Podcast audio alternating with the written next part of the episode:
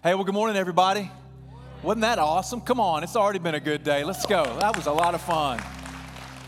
So great. Thanks for being here. Hey, grateful to have Joey McLaughlin in the house. What a great privilege. Yeah, let's go. Man, some of you guys may not know, obviously, Joey is our student pastor 10 years ago, started what's happening right here, right now. You know, he was like 12 back then, I think. But, um, and then Joey has been at our Elevate City campus, and man, just starting a church in the middle of a pandemic is a little bit ambitious, to say the least. And uh, man, there have been sleepless nights, and nobody will know, but the stories of the kingdom dude, they'll tell a story. And so, so proud of him and the team that's down there. And you can be proud, even though you may not get to see it firsthand, but amazing work they're doing down there and seeing some crazy story, life change, and just meeting people where they are and people who don't know God in a new generation. So, man, couldn't be more proud of what's happening down there. And you should be proud too, because you're a part of all of that. So grateful to be in the house, Joey, man. Thanks for being here. You know, we're in this series today uh, on, it's called Galatians. It's this part of the Bible um, where a guy named Paul is writing, and he's writing to a church that he started, and he wants them to remember this one word of freedom. And he wants them to live in it, to stay in it, because we have this propensity to kind of get away from it once we get there. And so when he wrote the letter to this church, what would have happened is one of the leaders in the church would have stood up and they would have read this letter out loud to the congregation. So over the course of the series, what we've been doing is we've been doing the same thing. Is we've had someone come up and read the chapter that we're going to be studying for the day. And so we're going to do that. I'm going to invite someone in just a second, but this is what I want you to think about. Sometimes when you go through emotion like that, it can feel like liturgy. Like you may have grown up in a liturgical church and they got up and they read. It's kind of boring, right? It was, you can agree. Yeah, it's kind of boring and it, it, didn't feel like it meant anything. But I just want you to know that, that I'm going to invite Andrea. Come on up, Andrea. Andrea, let's welcome Andrea up to the stage. Andrea is a friend of mine, and as she's reading, I just want you to think like God's word is intended to change your life. Amen? Like God's word is intended to transform you, it's intended to search your heart, it's intended to do something. And you may be a little skeptical today, or a little tired, or a little complacent, but if you'll just lean in for a second and just believe, just believe that God could do something, even in the simple act of reading His word, it's going to change your experience for the rest of the day. So, Andrea, no pressure right there. So, but thank you for no being pressure. here. Galatians 5 for freedom, Christ has set us free. Stand firm, therefore, and do not submit again to the yoke of slavery. Look, I, Paul, say to you that if you accept circumcision, Christ will be of no advantage to you. I testify again to every man who accepts circumcision that he is obligated to keep the whole law. You are severed from Christ, you who would be justified by the law. You have fallen away from grace. For through the Spirit, by faith, we ourselves eagerly wait for the hope of righteousness. For in Christ Jesus, neither circumcision nor uncircumcision counts for anything, but only faith working through love. You are running well. Who hindered you from obeying the truth? This persuasion is not from him who calls you. A little leaven leavens the whole lump. I have confidence in the Lord that you will take no other view, and the one who is troubling you will bear the penalty, whoever he is. But if I, brothers, still preach circumcision, why am I still being persecuted? In that case, the offense of the cross has been removed. I wish those who unsettle you would emasculate themselves, for you were called to freedom, brothers. Only do not use your freedom as an opportunity for the flesh, but through love serve one another. For the whole law is fulfilled in one word you shall love your neighbor as yourself. Yeah. But if you bite and devour one another, watch out that you are not consumed by one another. But I say, walk by the Spirit, and you will not gratify the desires of the flesh. For the desires of the flesh are against the Spirit, and the desires of the Spirit are against the flesh, for these are opposed to each other, to keep you from doing the things you want to do. But if you are led by the Spirit, you are not under the law. Now, the works of the flesh are evident sexual immorality, impurity, sensuality, idolatry, sorcery, enmity, strife jealousy, fits of anger, rivalries, dissensions, divisions, envy, drunkenness, orgies, and things like these. I warn you, as I warned you before, that those who do such things will not inherit the kingdom of God. But the fruit of the Spirit is love, joy, peace, patience, kindness, goodness, faithfulness, gentleness, self control. Against such things there is no law. And those who belong to Christ Jesus have crucified the flesh with its passions and desires. If we live by the Spirit, let us also keep in step with the Spirit. Let us not become conceited, provoking one another, envying one another. Aren't you also grateful to be a part of a church that preaches the freedom we have in Christ Jesus? Amen. Amen.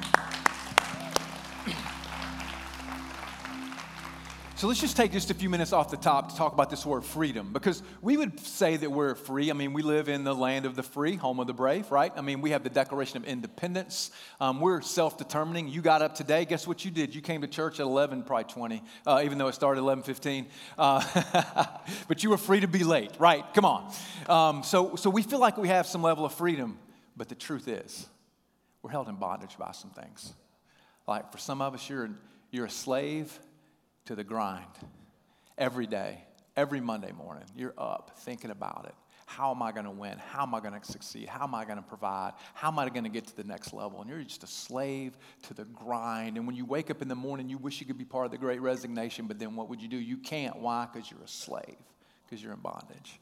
Like for some of us, we're slave to insecurity man, we're slave to insecurity. We're, we're a slave because we don't think we look good enough. We don't think we're smart enough. We don't think we got the right family. We don't have the right pedigree. And so, so we're just a slave to our insecurity. You know, for some people, you're slave to the news cycle. Have you noticed this? That over and over and over again.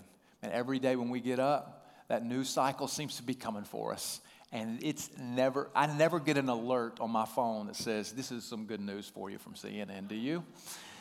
I don't get any alerts, FYI. However, man, we're, sometimes we're a slave to our phone. You know, we think it's going to bring so much freedom, but in every moment, every little bit of downtime, every blank we have in our schedule, what are we doing? Looking at that phone.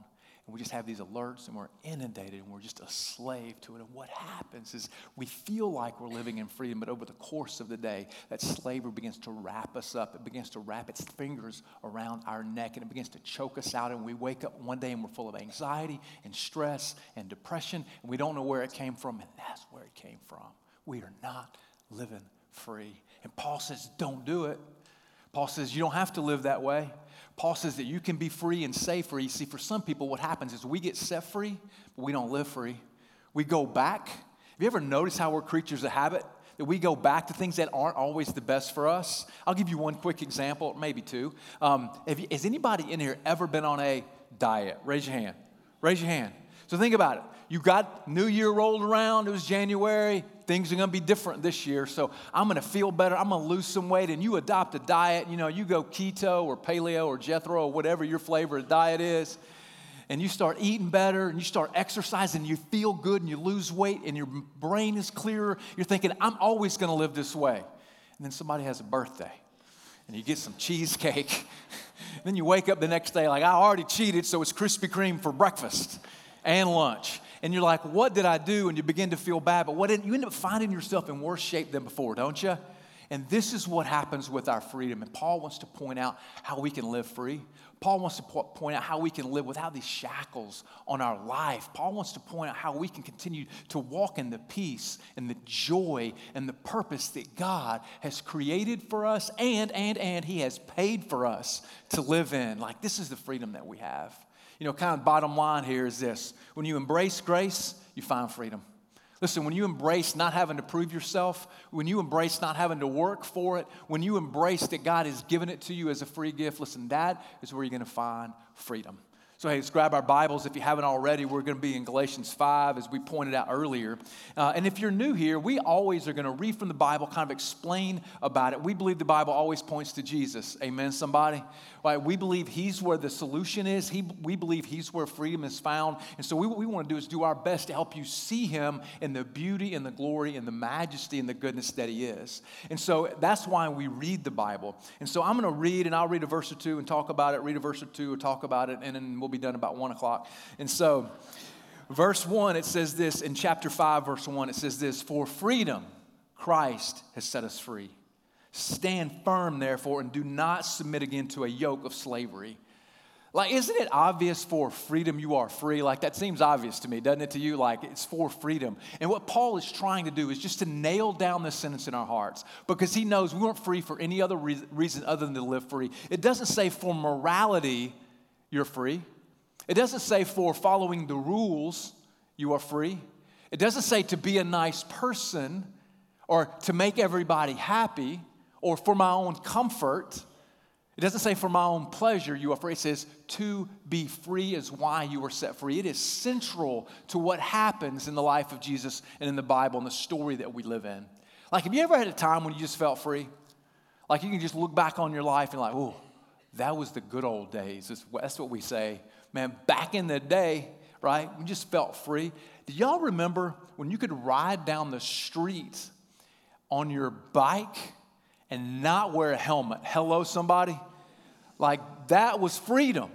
I mean, when you were a kid and you could just leave the house and you could tell your mom where you were going, but you weren't going to be back and you didn't have a phone and you didn't have to check in because you were with friends and all the neighbors were kind of, eh, they all kind of knew where all the kids were and you could just, you could just live free. I remember as an adult, like I can remember, you know, because what happens when you become adult? You get a job and you get kids, oh my Lord. And then you have a, responsibilities and you don't feel free, you feel you feel like you're chained down. I can remember uh, when I first got out of college, I was an actuary, and so I was working for an insurance company. And Debbie and I felt like God wanted us to go into ministry, and so um, Debbie and I and our at the time one year old, and Debbie was pregnant at the time. We man, we just gave it up. We sold our house and we were debt free. I can remember pulling out of the driveway, and I had one towing one car and driving one car, and I was headed to go get my master's degree. And I thought, this is it, man. I am debt free, and I'm supposed to be poor, so it doesn't feel like a lot of pressure because I'm going back to school. And man, you move in with people who in the same, and you're just completely trusting God in those moments, man.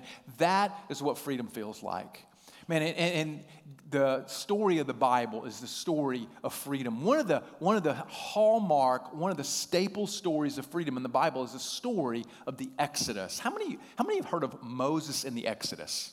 Like, like a handful of people, what I want to do is I want to point out, man, this story is so important. It is such a cornerstone of freedom because it, it happens and they get free, but Jesus points to it. A lot of the religious holidays that we see, they are centered around this idea of the Exodus. And I want to point out how this story is actually a story of freedom. So you may remember a little bit of the story. So it goes a little bit like this you had these God's people. God had selected some people, the Jews. Now, He didn't select them because they had anything worth selecting, okay? He just decided He was going to do it. He just said, You're my people. And the reason you're my people is so that the world will know that I'm good, the world will know my glory. You're supposed to take the message of who I am to the rest of the world. He picks them out. Now, now over the course uh, of some centuries, what ends up happening is they end up in Egypt and they end up in slavery. They end up in bondage. And there's about 3 million Jews in Egypt, and they are in bondage. And they're doing all the work, they are the economic engine for Egypt. And then it says that God looks at them. It says he sees them, he hears them, and he has compassion. And God sends a Savior. And his name was Moses, the prince of Egypt. And Moses goes to the king uh, of Egypt called the Pharaoh. And he says, Hey, God said, you got to let these people go. And Pharaoh's like, whatever. Like, I don't, I don't know who you're talking about. I don't know your God. I don't know anything about them. I don't even care. I am the king. And so, in, the mo- in, in those days, God begins to send 10 different tragedies to the nation of Egypt to wake them up to who God is. So, it, it, he sends 10, and they're called plagues in the Bible. So the nation of Egypt endures these plagues. Their crops are destroyed. People die. Um, their, their cattle and livestock die. They get sick. Just so many bad things happen. And at each turn, the Pharaoh's like, nah, not going to do it until, until this thing called the Passover. Now, in the Passover, this is what God does. He realizes it's going to take an extreme measure to get Pharaoh's attention to let these people go. So God commands the nation of Israel, his people, to sacrifice a lamb to, as a sacrifice for their sin. And they take the blood and they put it over the doorpost of their house. So that as the angel of the Lord comes through, anybody who didn't have that sacrifice, didn't have that blood on the doorpost, the firstborn died. But if they had the blood, guess what happened? The angel of the Lord passed over that house and they got to leave. So the nation of Israel ends up exiting Egypt, and they get to the Red Sea, and they don't know what to do because it is certain death. And you have the nation of Egypt, the full military might of the Egyptian empire bearing down on them. You can only imagine the dust and the noise, and they're afraid. And they've never had been in a battle in their life. And God parts the Red Sea, a miracle that happens. And they walk through the Red Sea and they come to the other side. And then God uses the Red Sea to swallow up the Egyptian army, and they are free. Now they go into the wilderness for about 40 years, or for 40 years. And then they make it to what's called the promised land. Oh, and that's the dream, isn't it? That's the hope. Now, this is our story. Like you and I were created by God. The Bible says that before we were even before we were even a thought in our parents' mind that God knew us, He created us before we were in our mom's womb. God knew who we were. He had given us life. He knows what our purpose is. He knows why we're here. He knows our experiences. He knows what we're going to go through. God already know, knows, and He has appointed each and every one of us to point people to Him, to His glory, and to His goodness.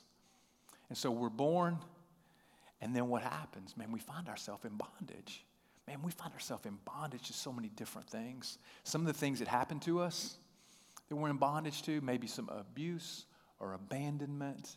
And we have so much that holds us back, and we feel like we're not worthy. And we just live in this bondage. Oh, but God, man, God performed a miracle, and He sent a Savior, and His name is Jesus. Hey, and Jesus is a better Moses, isn't He? Jesus came to give us life, He came to give us freedom, and everything that held us back, Jesus took to the cross. And Jesus was killed, He was murdered on the cross for the forgiveness of our sin, but not so we could stay in that. Not that we just got forgiveness, but so that we could walk in freedom. And then a better miracle than the Red Sea happened. Jesus rose from the dead, the resurrection right? And this is the story that we live in. This is the story that God has given us. This is the freedom that God wants us to walk in. I mean, it's for freedom that you have been set free. And the price is too big for us to ever go back and walk under another yoke of slavery, Paul points out. He says this in there. He says, stand firm. He says, stand firm. Why? Because you're going to want to go back.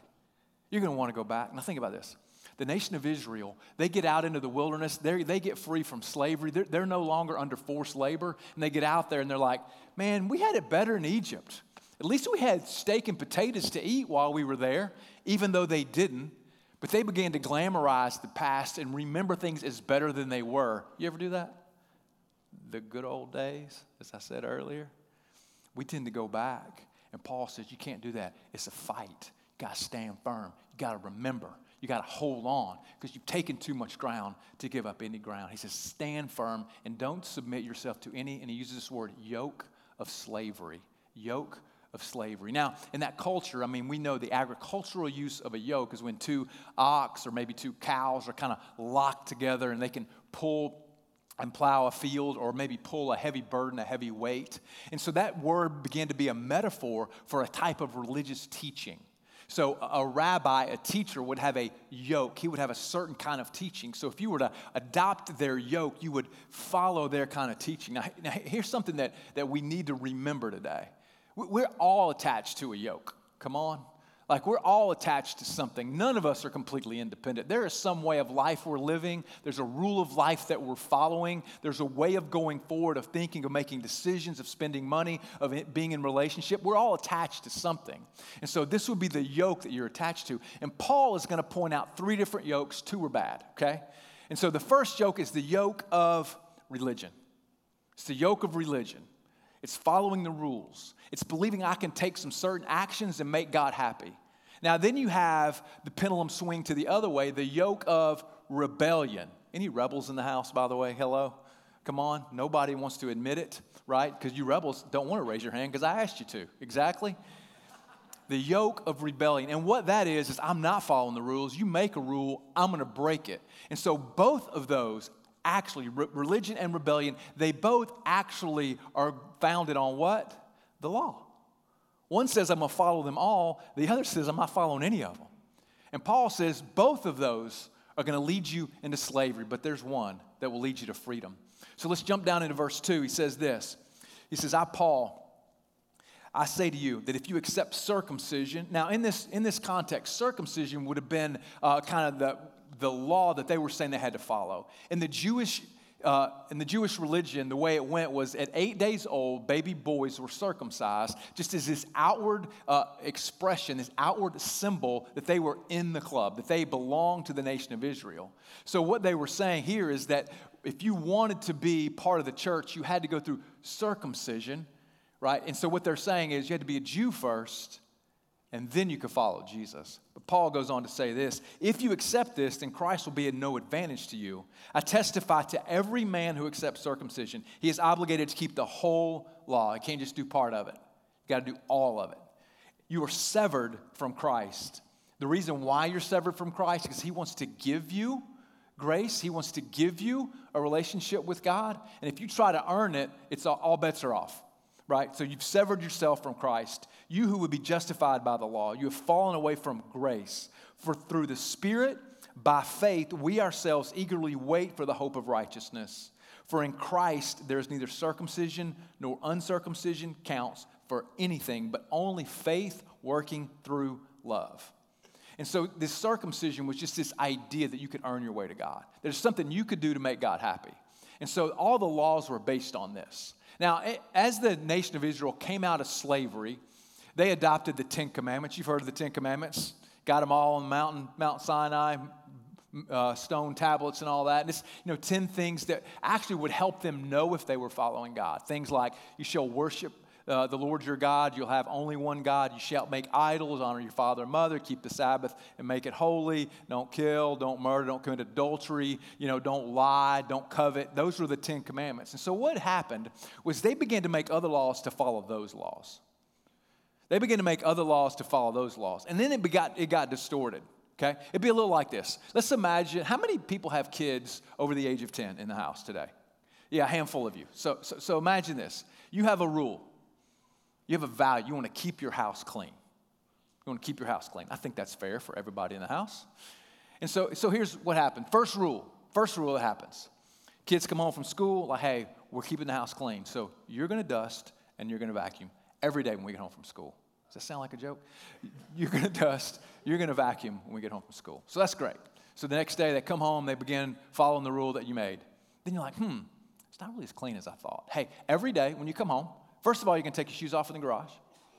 Then you can dust. Then you can vacuum. They come home, you get to the end of the day, like, ah, still not clean enough. So the next day they come home, you're going to add some more. So you're going to go in the garage when you get home from school, close the garage door, and you're going to change in these hazmat, suits that we bought you. And you're going to come in, you're going to vacuum, and you're going to clean. And then it's like, you know what? Actually, when you come home now, you, you don't need to go back out because you're bringing dirt in the house and it's making the house not clean.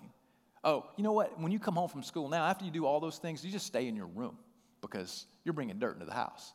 And you see how it just begins to get distorted. And we begin to have to build this life and build this system of laws and rules. And Paul says, don't do that. Don't go back to that. The laws, they have no ability to do what? To change your heart. See, laws and rules, they can't change your motivation. They can't make you love God. They can't make you love people. And then he says this if you, if you, if you ex- try to accept following one law, you have to follow them all. You have to follow them all to be perfect. So they adopt one. Now he's like, you gotta, you gotta follow them all so that you can be perfect. Anybody struggle with perfectionism in here? Anybody just always looking at some standard they're trying to live up to? You know, for some people, it's your parents. They had some dream for your life, and you try to live up to that whether it's a certain career. They want you to have grandkids, which that's actually valid uh, if you want to have kids. and they want you to be in a certain area of the economy. They want you to have a certain income. They want you to live in a certain location. And what happens is you begin to try to live up to that standard. That's, that's too much pressure to bear. You know, it may be a standard that maybe your, your wife has set up for you, or your husband has set up for you, or your children have set up for you. It could be a standard that culture has set up for you, the way that you view success. And what happens is we begin to live in this life of comparison. Now, this is really where the insidious genius of Satan shows up. Because when you live in the, the, when you live in this comparison, what happens is you begin to judge other people, which is the antithesis of what God wants us to do. Have you ever noticed how you compare yourself to people? Like when you were walking in today, you looked at somebody, you know you did, and you said, Y'all are wearing that to church? maybe you pulled up next to them in the parking lot and you're like, Ooh, that's a nice car. Or maybe it's, maybe it's in your neighborhood. It's the whole keeping up with the Joneses. Or maybe you saw someone, they had that body type that you wish you had, or the job you wish you had, or the family you wish you had, and you begin to compare. Or maybe, just maybe, what happens is you begin to measure up and say, I've, I've got this and they don't. Man, I look like this and they don't. They do this and I don't. And we begin to elevate ourselves. And we live under this pressure and this prison of comparison. And we do it religiously. Man, if you think about the things that we do in church to make us good Christians, you go to Bible study, how many Bible studies you go to? And people will say all the time, man, I'm in four different Bible studies. I'm like, man, you must be a slow learner because it feels like you should know by now. Going to small group. I went to church. Oh, Stephen, I couldn't make it. I watched online. And we have our own list of spiritual practices that we think make us right with God. And that's a lot of pressure to live under. And Paul says, don't go back to that. Don't go back to the law because the law, man, it can't change you, it can't change your heart. Let me ask you this what standard are you trying to live up to? Hey, students, what standard are you living up to? Is it your friends, your parents? Is it God's? Like, what standard are you? You guys that are headed off to college, they're going to give you plenty of standards to follow. Promise you. And you need to decide now. You need to decide now what standard are you living up to? Your boss? Your colleagues? Like, what is the standard that you're trying to live up to. Now, Paul gives us the way out, and it's so amazing in verse 6. He says, In Christ Jesus, there's neither circumcision nor uncircumcision. It doesn't count for anything, but only faith working through love. Come on, only faith working through love. Now, the thing about following laws is they can get kind of predictable. But when you follow God, let me just tell you, not predictable. Come on, somebody. Like the life of faith, it's unpredictable, but that's where freedom is found. And so he says, faith working through love. Like, love is the motivation. This is where Paul's going. The only way that love can happen for God and for other people, for God to do that in your heart, for God to generate that in your heart, for God to change your motivation, for God to change what you want to do. And this is what the story of the gospel is that Jesus didn't want to write laws on a rock tablet, He wants to write them on our heart so that we want to do the things that he wants us to do. And then, and then he, he gets really aggressive in verse 7 through um, 12, and he says, You were running well. Who hindered you from obeying the truth? This persuasion is not from him who calls you. A little leaven leavens the whole lump. So, what he's saying is there's one person in the church that's stirring up all these false beliefs. He says, I have confidence in the Lord that you will take no other view, and the one who is troubling you will bear the penalty, whoever he is. But if I preach circumcision, why am I being persecuted? So, what Paul is saying is, you, you say I'm preaching circumcision? I'm not. And I'm the one who founded this church. You guys should listen to me. He says, In that case, the offense of the cross has been removed. He says, I wish that those who unsettle you would emasculate themselves. Pretty aggressive move for somebody in the church, right? And so Paul is just trying to paint this picture that we got to stand firm and we got to fight for it. So we have this freedom from religion. It gives us freedom of trying to be perfect and living under the prison of perfection. But he also gives us this freedom uh, from rebellion. Look in verse 13. It says, You were called to freedom, brothers. Only don't use your freedom as an opportunity for the flesh, but through love serve one another. Because what happens is we begin using our opportunity, our, we use our freedom for us. You know, selfishness, and pride. We have freedom. We use it to fill our own lives, our own heart, our own bank account. This is what happens. And some people would even, you, you may have heard this said, and maybe you've said it. It's like, ah, you know what? I can do that. I can, I can do that action. I can make commit that sin because guess why? I'm forgiven. Right. You've heard people say that. You can do that. You're forgiven. Anybody that says that completely doesn't understand the magnitude of the gospel. Amen like the gravity of sin, the fact that sin ripped apart, cosmic earthquake shook the foundation of the universe and changed our lives dramatically. But that the gospel came in the goodness of God. He sends his son, Jesus, so that Jesus can repair the breach, so that Jesus can put things together, so that Jesus can release us from bondage. And he died the most excruciating death that Jesus is hung on a cross. He's murdered, he's beaten, and he's executed on a cross. He spends time, he gets separated from his earthly, heavenly Father. He says, My God, my God, why have you forsaken me? And the pain and the agony in that, all why? Because he loved us so that we could have freedom. And man, when we sin and we, are misunderstanding the power of the gospel, and we tend to move back into using our freedom as an opportunity to gratify the desires of the flesh. Have you ever noticed that whenever you're selfish, it just never goes good? Like, haven't you been somewhere and done something good for someone? You're like, oh, I feel so good about myself. If you've ever been on a mission trip and you've gone to help people, or maybe you've served someone who is underprivileged, you get home and you're like, I'm more blessed than they are. Man, you feel it. And this is the type of freedom that God wants us to walk in. You know, I talked a, a, little bit about some of these last week because we began to build rules, and most of us grew up in a religious tradition, different ones, where there were certain things that we adopted as being the way to make God happy. Man, the things you can do and the things you can't do. So, like, if you're a Catholic, you grew up with a lot of rules. Hello, somebody. Any, any Catholic in the house want to say amen? Right? I mean, there's just a lot of rules, and it feels like rules become the focus, they become central, right? But if you grew up Baptist, as I talked about it last week, what was the one that kind of at the top of the list for Baptists? Drinking alcohol. Like I can remember, you know, as a kid, like that was that was taboo. That was not just bad for you because it was illegal until you were 21, but it was bad for you because it violated Scripture. And then you grow up and you read the Bible for yourself, and you're like, oh, that's actually not in there. That you can actually drink. However, what happens if you drink too much? What happens when you medicate, when you come home every day and drink? You let your freedom lead you back into slavery. Now, now, now think about it. In, in 2020, as we went through the pandemic, and even now as we come out, there were certain industries that made a lot of money. And one of those was liquor stores because we were medicating ourselves. We were over medicating. And guess what that leads to? That leads to slavery. It leads to bondage. And we have to be careful, Paul's saying. You got to be on guard for that. Like, don't let your freedom lead. There's so many things you get to do in this freedom. There's so many things you get to do. Like, another one comes to how we use our money. You know, when we use our money selfishly, we never feel good about it. We hoard it up. And then all of a sudden, Paul would teach us later on in 1 Corinthians. He's like, you're going to die, and then where does it go? And Jesus talks about this. And, but guess what? I'm free now to be generous. I get to help other people with the dollars that God has given me.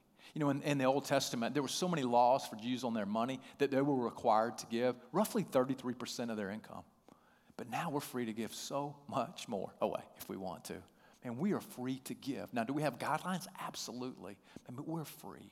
So we can't let our freedom lead to more slavery by us buying more things, going into debt, buying things that we don't need, and not looking out for other people, Paul would say money and relationship. Listen, vain pursuit of pleasure will never provide us freedom, and we get to be free.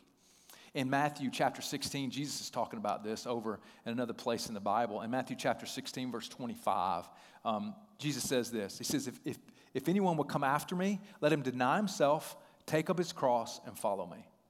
That does not sound like the Western view of freedom, does it?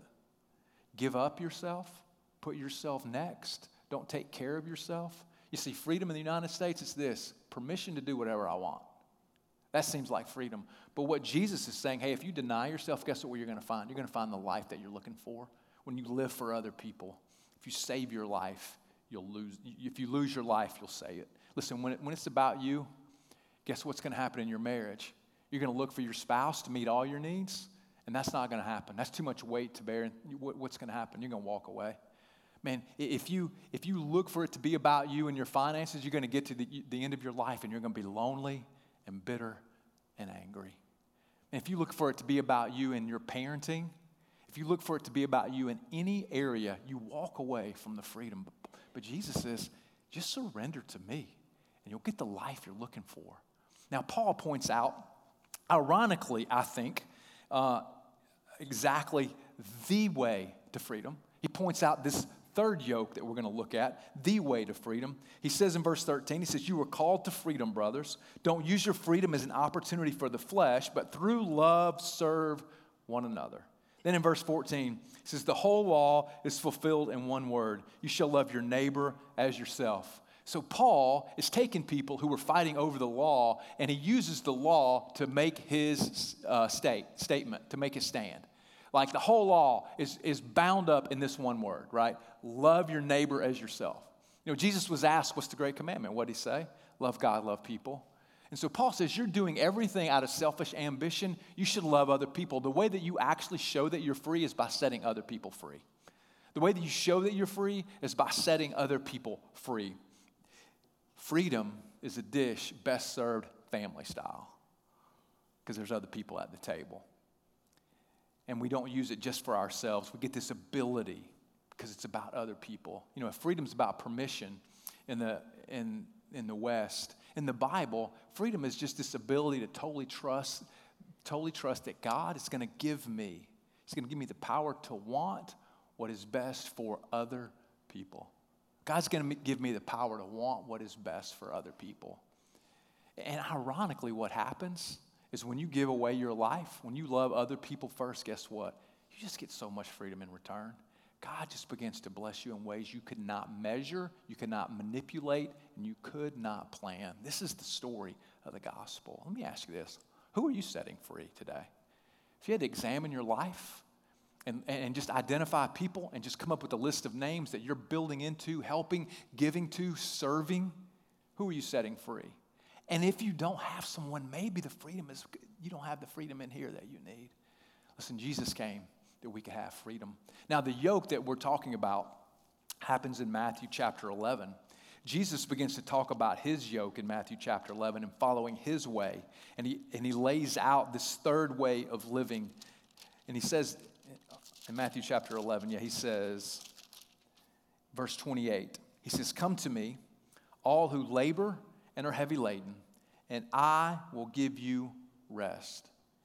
Anybody tired? Anybody stressed out? Anybody worn out? Anybody wake up in the morning and think, man, I just, I don't, I think I'll stay here. Anybody anxious? Anybody worried about the future?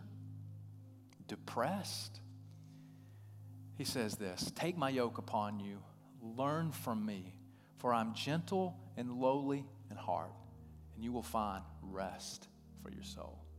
For my yoke is easy and my burden is light. And this is the third yoke.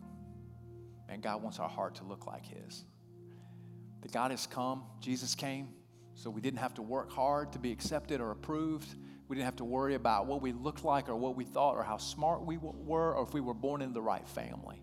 Man, that God loves us deeply. You know, there's a story about Abraham Lincoln. Uh, and, you know, it's one of those stories like if it's true, it's amazing. If it's not, it's a great teaching.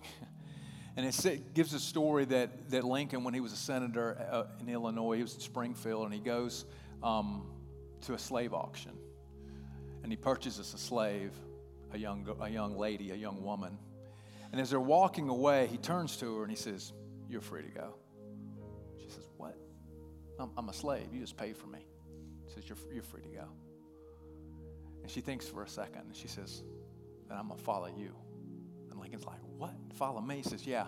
Anybody that would set me free, that's who I'm going to follow because they're worthy of it. And Jesus came to set us free. And there's no other way to live that will provide you freedom outside of following. Let's pray together.